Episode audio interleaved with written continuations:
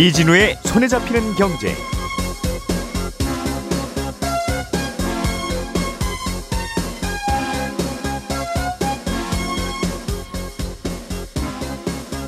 안녕하십니까 이진우입니다. 아파트 같은 건물을 지을 때 설계대로 시공이 되고 있는지 아닌지를 확인하는 게 감리인데요. 이번 LH 철근 누락 사태의 주요 원인이 감리 문제라는 지적이 나오면서 정부가 별도의 감독 기구를 만들기로 했습니다. 그러니까 감리를 제대로 했는지를 확인하는 절차를 또 만들겠다는 건데 일각에서는 이렇게 별도의 기구를 또 만드는 게 실효성이 떨어진다는 지적도 함께 나오고 있습니다. 중국이 올해 상반기에 일본을 제치고 처음으로 세계 자동차 수출 1위에 올랐습니다. 전기차 같은 친환경차 수출이 작년 상반기에 비해서 매우 큰 폭으로 늘어서 그렇습니다. 오늘은 이 두 개의 뉴스를 자세하게 정리해 보겠습니다. 8월 7일 월요일 손을 잡히는 경제 바로 시작합니다. 우리가 알던 사실 그 너머를 날카롭게 들여다봅니다. 평일 아침 7시 5분 김종배의 시선 집중.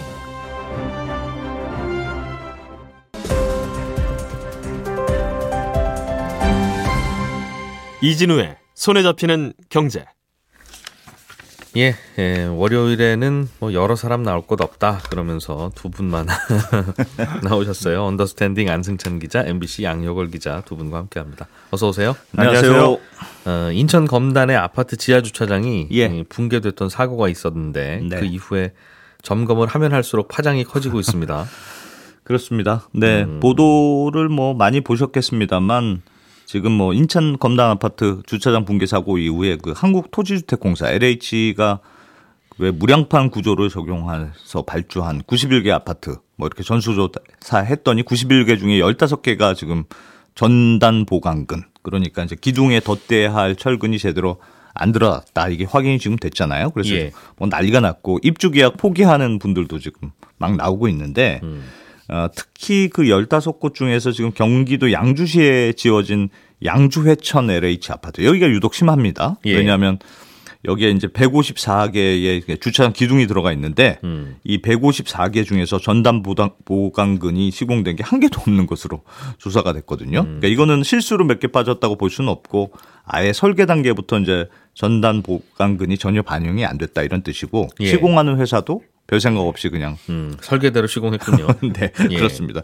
그래서 어제 원희룡 국토부 장관도 이 여기 양주회천 아파트 보강공사 현장 찾아서 음. 어, 좀 점검도 하고 했는데 이게 상식적으로 생각해 보면 참 일어나기 어려운 일이 벌어진 겁니다. 왜냐하면 이 무량판 구조라는 게 네. 일반적인 기둥식 아파트는 이 천장에 이제 기둥을 받쳐주는 보가 들어가게 되는데 이제 음. 보가 들어가면 아무래도 천장 두께도 두꺼워지고 비용도 조금 드니까 음. 보를 빼는 대신에 기둥하고 만나는 이 천장 슬라브하고 만나는 부분에 철근을 좀 덧대서 음. 보 없이도 좀 힘을 받는 그런 구조로 만드는 게 무량판 구조거든요. 그러니까 결국 기둥이 있- 있다는 거는 보를 넣거나 그게 아니면 전담 보강근이라도 있어야 하는 게 상식적인 일인데 볼을 대신할 그렇습니다. 그러니까 기둥과 상판을 그대로 붙이면 기둥이 상판을 뚫어버린다는 거죠. 그렇습니다. 음. 예, 그래서 보도 없고 전담 전담 보강근도 없이 어떻게 아파트를 만들었느냐 이제 음. 이런 지적이 나오는 건데 그러니까 결국 이런 거는 설계 회사 시공 회사의 부실에 이어서 어, 설계와 시공이 제대로 됐는지 확인하는 그런 감리도 제대로 안 한 거 아니냐 이런 삼박자가 다 맞아서 일어난 일이다 이렇게 생각할 수밖에 음. 없는 거죠. 설계부터 빼먹었으면 설계도 잘못했고, 그렇습니다. 음, 이 설계를 모르는 감리도 잘못했고, 그렇습니다. 시공회사도 이거 설계도대로 하다가 보면 최소한 상식인데 네, 그것부터도 안 한 거고, 그렇습니다. 그리고 나서 마지막에 감리가 볼 때- 확인할 때도 또 빠져 있는 걸 몰랐던 거고. 네. 음, 그러니까 지금 특히나 감리 쪽 얘기가 많이 나오는데 어, 왜냐하면 설계가 제대로 이루어졌는지 또 시공이 설계대로 잘 되고 있는지 이게 단계별로 전부 점검하게 돼 있거든요. 그러니까 현장에 나온 감리 인력이 공사가 이제 뭐 제대로 뭔가 이상하다 그러면 중간에 검차, 검, 공사를 멈추거나 음. 아니면 시정 조치를 명령할 수 있는 뭐 그런 권한도 있기 때문에 이런 게 이제 제대로 이루어지지 않았다 이런 뜻인데 예. 어, 지금 관, 감리 문제와 관련해서는 지금 거론이 많이 되는 게 전관 이용 문제가 좀 거론이 많이 됩니다. 음. 어, 왜냐하면 어, 지금 언론에 보도된 내용들을 보니까 이번에 주차장 붕괴가 나온 그 인천 검단 아파트 예. 여기 감리를 맡은 곳이 M 건축사 사무소라는 곳인데 음. 여기가 이번에 이제 부실이 추가로 드러난 LH 아파트 15곳 중에서 3곳도 추가로 감리를 맡았던 좀 많이 맡은 어, 곳인데 예. 이 M사의 경우 보니까 LH 쪽 출신 인력들이 대구 포진에 있더라 이런 거예요. 그러니까 전체 임원이 한 65명인데 이 중에서 LH 쪽 출신이 22명 이었다. 이게 이제 보도 내용인데 그래서 여기 사무소가 지난 5년간 LH부터 수주받은 게 두 번째로 많을 정도로 수주를 사실 많이 받았거든요. 예. 음, 부실 감리 지적도 사실 좀 여러 차례 있었던 것으로 나옵니다만 그럼에도 계속 수주를 받은 건데 물론 여기 말고도 다른 LH 그 부실 아파트 감리를 받은 곳들도 대부분 이 LH 출신 퇴직자가 포진해 있었기 때문에 네. 이 혹시나 이 퇴직자들이 좀 로비해서 감리 수주 받고 그게 결국 부실 감리로 이어진 거 아니냐 이런 의혹이 좀 나오는 것 같습니다. 뭐 그렇게 설득력 있는 얘기겠어요. 음. 네. LH 퇴직자들이 감리를 잘해서 뽑았을 수도 있는데 네, 그러니까 두, 목적이 두 개 중에 하나 아니겠습니까? 하나는 예. 로비를 잘해서 예. 하나는 나는 감리를 일을, 잘해서. 일을 잘해서. 어, 네. 그랬을 수도 있는데 결과를 보니까 어. 일은 잘 못하시네? 라고 하면 다른 하나가 목적이었던 거겠죠. 그러니까 이 물론 뭐 퇴직자가 있는 회사가 수주했다고 해서 무조건 의심할 수는 없어요. 음. 아니, 물론이죠. 뭐, 뭐 잘했을 음, 수도 음. 있습니다. 음. 근데 LH의 경우에는 이 퇴직자 문제가 좀 있다 이런 감사원 지적도 있었거든요. 예, 지난해 감사원에서 발표한 걸 보니까 LH가 맺은, 맺은 계약의 20% 이상이 LH 퇴직자들이 재취업한 회사, 이른바 이제 정관 예우 업체들하고 계약을 맺었더라. 그 계약 규모가 9조 원이 넘는 것으로 이런 지적도 있었고 또 퇴직한 LH 직원들 중에서 LH하고 계약을 맺은 업체로 재취업하는 그런 경우가 전체 퇴직자의 절반을 넘을 정도로 예. 이 퇴직자들이 관련된 회사로 가는 경우가 많아서 이거 조금 음. 구조적으로 문제가 있는 거 아니냐 이런 지적이 이제 감사원에서 나왔고 아, 실제로 이 퇴직자들이 있으면 감리 수주를 받는데 영향이 좀 있을 거다 이런 얘기가 나오는 이유가 음. 사실 민간 회사들의 경우는 이 감리 회사를 선정할 때 일정 가격대에 응모한 감리 회사들 중에서 추첨으로 뽑게 돼 있습니다. 그럼 아, 건설 회사가 그냥 스스로 짓는 아파트는 예. 음. 그래서 어떤 회사가 결국 감리를 맡게 될지 시공사 결정할 수 없도록 돼 있어요. 예. 근데 LH는 종합심사제라고 해서 가격과 기술 평가를 종합적으로 고려해서 LH가 직접 선정해라 이런 구조로 되어 있습니다. 음, 눈안 감고 문, 눈 뜨고 뽑겠다. 그렇습니다. 그러니까 물론 취지는 있어요. 이게 이제 음. 공공기관 발주 공사가 너무 최저가로 이루어지면 서비스가 혹시 나빠질 수도 있으니까 예. 가격하고 기술을 적절히 고려해서 결정해라 이런 취지로 만든 제도이긴 합니다만 근데 민간에서도 가격과 기술을 적정하게 고려해서 그런 후보군들 중에 추첨으로 뽑는데 네.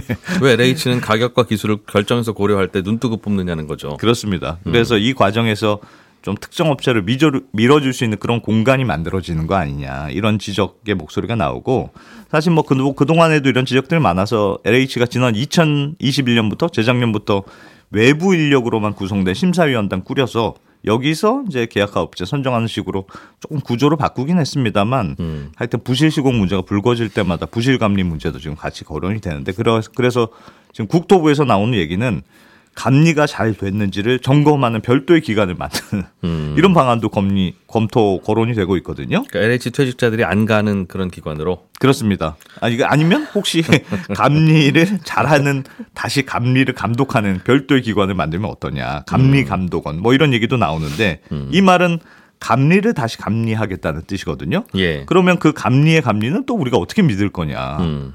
그러면 감리의 감리를 다시 감리해야 되는 거 아니냐? 예. 뭐 이런 지적도 같이 나오는 것 같습니다. 대개는 이런 그 결국은 칼자루를 쥐는 그 기관이나 개인이 있죠. 우리나라 사회에서는. 네. 어, 예를 자격증이 필요한 게 다 그런 거 아니겠습니까? 그렇습니다. 의사, 변호사부터 시작해서 어, 라이센스가 있는 그 금융회사들도 마찬가지고 음. 예. 뭐 잘못하면 이 라이센스 뺏는다. 그거 무섭죠. 어, 그러니까 뭐 무슨 뭔가 좀 고민과 갈등이 생기더라도 음. 아유 이 라이센스가 얼마나 귀한 건데 예. 이걸 뺏길 수는 없지. 예. 라고 하면서 대체로는 일을 열심히 하게 되는데 감리 여기는 그런 게 없나 봐요. 그런 게 없습니다. 이게 별도의 어려운 자격증이 있는 게 아니거든요. 그러니까 건설회사 다니는 분들이 많이 떼는 자격 중에 하나, 하나가 이제 건축산업기사라는 자격증이 있는데 예. 이게 뭐 평균 점수 얼마 이상이면 다 받을 수 있거든요. 근데 건설회사에서 1년 이상 근무하고 또 이 건축산업 기사 자격증이 있으면 현장에서 누구나 감리가 가능한 구조로 돼 있어요. 그래서 음. 지금 감리를 할 수 있는 업체가 굉장히 난립해 있거든요. 그러면 저 업체 저 감리 잘못하니까 또는 뭐 로비가 있었으니까 빼라고 하더라도 예. 그 업체 다시 해처 모여서 다른 회사 다른 회사 세우면 만들면 됩니다. 음, 그러면 네.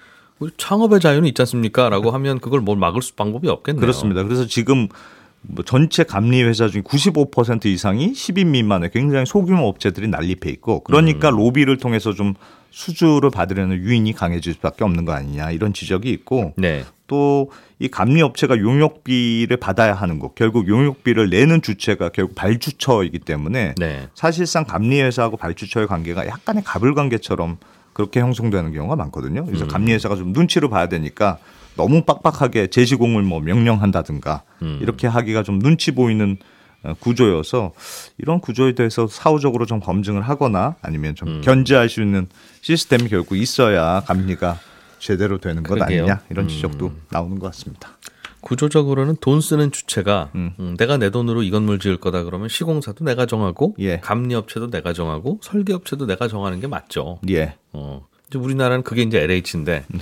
대체로는 다 본인 돈을 쓰기 때문에 아니 내가 내 돈 쓰는데 설마 부실 공사를 혹은 아, 부실 감리를 결정하겠습니까라는 차원에서 맡기지만 대개 이제 공무원이나 공기업에서 하는 건 이렇게 항상 대리인 비용 음. 뭐 내 돈도 아닌데 뭐라고 생각해서 그렇게 짓는 경우들이 많죠. 음. 예. 그래서 그거 막으라고 감사원이 있는 거긴 한데 그러네요. 감사원이 잘하면 되겠네요. 그러면 음, 공기업까지 그렇게 할 수 있는 건 아니지만 어쨌든 예 양효걸 기자가 준비해 오신 소식 그 네. 중국 이야기 좀 들어보겠습니다. 네. 올해 상반기에 중국이 전 세계에서 자동차 수출을 가장 많이 한 나라가 됐다. 네, 맞습니다. 음. 예. 올해 들어 6월까지 이제 통계인데, 그러니까 상반기에 중국이 자동차를 214만 대 정도 팔았거든요. 근데 1년 전보다 70% 이상 늘었습니다. 근데 반면 일본은 200만 대 조금 넘게 팔았거든요. 그래서 중국보다 적게 팔았고 상반기 기준으로 중국이 일본 제친 건 또 처음입니다. 예. 작년에 독일 밀어냈고요. 세계 2위로 올랐는데 올해 들어서 일본마저 이제 제친 겁니다.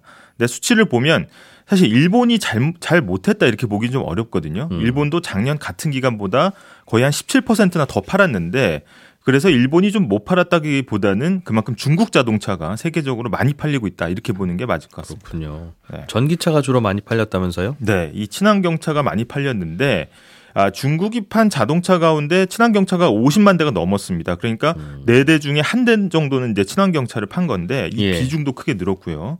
특히 이제 중국 상하이에 공장을 둔 테슬라, 그다음에 중국 최대 전기차 업체인 비아디 훌륭한 성적을 거뒀습니다. 그러니까 정리해 보면 전기차를 중심으로 친환경 차 시장이 커지고 있는데 전기차 전환에 한 박자 늦었던 일본이 친환경차를 앞세운 중국에 따라잡혔다 이렇게 보시면 될 것 같고 예. 또 친환경차 열풍도 열풍인데 미국과 서유럽 국가들이 지금 러시아 우크라이나 전쟁 때문에 러시아에서 다 빠졌거든요. 음. 그러다 보니까 서방 국가들이 철수한 이 러시아 시장에 올해 1월부터 5월까지 거의 30만 대를 중국이 팔아치우면서 이 빈자리를 또 예. 메웠습니다. 이게 그런데 뭐 중국산 자동차가 나가기도 하지만 네. 유럽인들이 사가는 자동차는 중국 브랜드 단 자동차가 아니라 네. 뭐 벤츠, 폭스바겐 등등 유럽 브랜드의 전기차를 중국이 만들어서 다시 유럽으로 보내는. 네. 그러니까 과거에 그에 비해서는 전기차 제조는 쉽다 이젠. 네. 음, 그런 걸 보여주는 것 같기도 하고 왜 그럼 다 중국에서 만들까 생각해 보면 이게 배터리를 중국에서 만드니까 여기서 만들 수밖에 없는 구조도 있는 것 같더군요. 맞습니다. 이 결국 배터리 싸움이다 이렇게 봐야 되는데 이 전기차용 배터리 시장이 크게 두 가지 방식이 양분을 하고 있습니다. 바로 LFP하고 삼원계 배터리 이렇게 두 가지인데 LFP가 중국이 강점을 가지고 있는 방식이고요. 삼원계가 사실 우리나라 업체들이 우위를 점하고 있는 방식입니다. 근데 이 차량에 쓰이는 이 배터리가 사실 구성품으로 보면 양극재와 음극재와 분리막 이렇게 만드는데 네. 근데 그 중에 하나인 양극재를 만드는 방식에 따라서 이렇게 나뉘는 거거든요. 음. 이 중에 니켈, 코발트, 망간 좀 약간 고급 재료 세 가지를 섞어서 만드는 게 이제 삼원계. 음. 그다음에 리튬 인산철을 써서 만들면 LFP 배터리를 구분하는 겁니다. 네. 근데 각 방식마다 또 장단점이 있고요. LFP 배터리는 사실 일단 값이 쌉니다. 음, 그리고 철이 들어가서 싸다면서요? 네, 맞습니다. 뭐 수명이 좀 길고 이 350도 이상의 고온에서도 잘 폭발하지 않습니다. 그러니까 불이 음. 잘안 나는 거죠. 네. 그런데 어, 치명적인 단점이 에너지 밀도, 그러니까 에너지가 빽빽한 정도가 낮습니다. 그러니까 음. 전기차에 달면 최대로 갈 수 있는 거리가 또 짧아지고요. 순간적으로 낼 수 있는 음. 출력도 약해지고요. 이게 자동차에는 또 치명적입니다. 무게가 또 무겁습니다. 그래서 회사에도 사람 좋은데 일은 잘 안 하시는 그런 분들이 있죠, 그죠? 음, LFP 배터리 같은 분들. 네. 참 좋은데 그죠? 싼데 성능이 좀 안 좋다는 거고 반대로 삼원계는 한 단계 높은 기술로 평가를 받는데 에너지 음. 밀도가 높고요. 예. 만약에 같은 거리를 달리게 하려면 LFP가 훨씬 무거워지고 음, 같은 무게로 만들면 LFP는 주행 거리가 짧아지는 그런 음. 성격을 가지고 있는 겁니다. 삼원계 배터리는 성격이 다르다는 거죠. 네. 음, 효율은 참 잘 나는데 불도 자주 나고. 네. 음, 회사에도 그런 분이 있어요. 중국이 LFP 배터리를 어, 고집하고 있다는 거죠. 그런데 네, 이제 이게 안, 원가- 안정적이고 네. 뭐 저렴하나 성능은 잘 안 나오는. 네. 음. 근데 이게 원가 때문에 지금 어쩔 수 없는 거고 아까 말씀하신 것처럼 인산철은 또 무거운데 밀도가 낮습니다. 그래서 인산철을 만드는 인과 철이 사실 지구에서 가장 흔한 재료거든요. 그만큼 또 싸다는 거고 예. 삼원계는 니켈, 망간, 코발트가 상대적으로 귀하고 비싸다 보니까 아, 원가 차이를 이게 고급 재료들을 만드는 거고 그러니까 정리하자면 더 흔한 광물로 더 쉽고 싸게 만드는 게 이제 LFP의 경쟁력이다 이렇게 볼 수 있겠습니다. 그러니까 리튬, 어, 니켈, 망간, 코발트 뭐 이런 거 들어가는 삼원계 배터리는 좋기는 참 좋은데 네. 우리 인류가 다 자- 전기 자동차 타고 다니면 이걸 다 감당할 만한 니켈, 망간, 코발트가 주- 지구상에 없을지도 모른다. 네, 맞습니다. 그럼 결국은 이걸로 못 가는 거 아니냐. 네. 라는 게 LFP 배터리 음, 하는 쪽의 의견이더군요. 네. 음. 그러면 이게 그래도 성능은 잘 나는 배터리니까 비싸지만 네. 그러면 고급 차종에서는 우리 업체 배터리가 더 경쟁력이 있을 것 같기는 한데. 네, 이 장기적으로는 그렇게 보고 있는데 문제는 기술도 그렇고 시장 상황도 조금씩 바뀌고 있다는 겁니다. 그러니까 기술 측면에서만 좀 먼저 말씀을 드리면 LFP 배터리 성능이 조금씩 개선이 되고 있습니다. 음. 가장 약점으로 꼽히던 에너지 밀도가 조금씩 올라오고 있고요. 예. 이 주행 거리가 지금 한 번 완충하면 400km 수준까지는 올라왔거든요. 음, 사람 좋은 분이 일도 슬슬 열심히 하고 이제 있다. 슬슬 하기 시작하는 음, 거죠. 그래서 네. 이게 배터리 성능 자체는 어차피 올리기가 좀 어려우니까 이걸 어떻게 엮을 것인가에 집중해서 효율을 올리고 있거든요. 그래서 음. 원래 차량용 배터리는 이제 작은 셀을 이제 묶어가지고 모듈을 만들고 이 모듈을 또 묶어가지고 팩을 만드는데 네.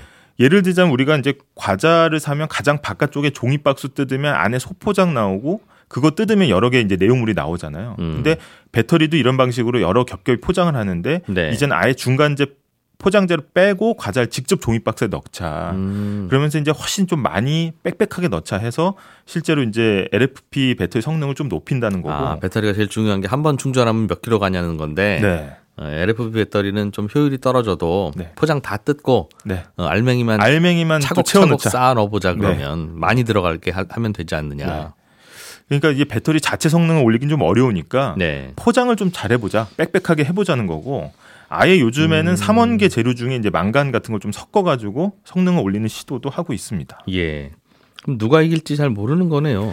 네. 근데 지금은 또 시장 상황이 녹록치가 않은 게 지금은 사실 자동차 시장이 전기 자동차는 성숙했다기보다는 음. 지금은 폭발적으로 몸집을 키워서 누가 자기 브랜드를 먼저 시장에 먼저 많이 까느냐. 지금 이걸 가지고 경쟁하고 있는 국면이라는 거죠. 그래서 아, 고급 뭐 좋은 자동차를 많이 만들기보다는 음. 지금은 사실은 전기차 시장도 치킨 게임 국면에 들어갔다 이렇게 보고 있는 겁니다. 그래서 예. 수요가 폭발하고 있는 쪽이 LFP 방식이고 그래서 음. 국내 업체들이 사실은 지금 LFP 방식을 좀 따라서 지금 끌려 들어가고 있는 형, 형국이고요. 저렴한 전기차 만들어야 되니까 네. 보조금도 줄이고 있으니. 네, 그래서 삼원계 배터리 최강자인 에너지 이제 LG 에너지 솔루션도 결국은 LFP 공장 짓기로 했거든요. 음. 그게 그래서 사실은 지금 상황에서는 중국이 자원들까지 완전히 이제 이 담보를 하고 있는 상황에서 음. 거기에 후발주자로 사실 LFP에서는 조금 어, 뒤쫓아가는 그런 형국이다. 그래서 음. 삼원계도 우위도 지켜나가고 네. LFP도 따라가는 어려운 상황이다라는 겁니다. 그렇군요. 네, 양효걸 기자, 한승찬 기자 수고하셨고요. 저희 잠깐 광고 잠깐 듣고 친절한 경제로 이어가겠습니다. 형, 이거 세일한다는데 살까? 사세요. 선배, 그 동네가 요즘 싸다는데? 사세요. 아저씨 사세요. 사십시오. 음, 사세요. 여러분, 뭐든 쌀 때 사셔야 됩니다. 부동산은 그게 언제일까요? 24번째 경제 콘서트 9월 2일 토요일 낮 2시 신청은 8월 14일부터 일주일 동안 손경제 홈페이지에서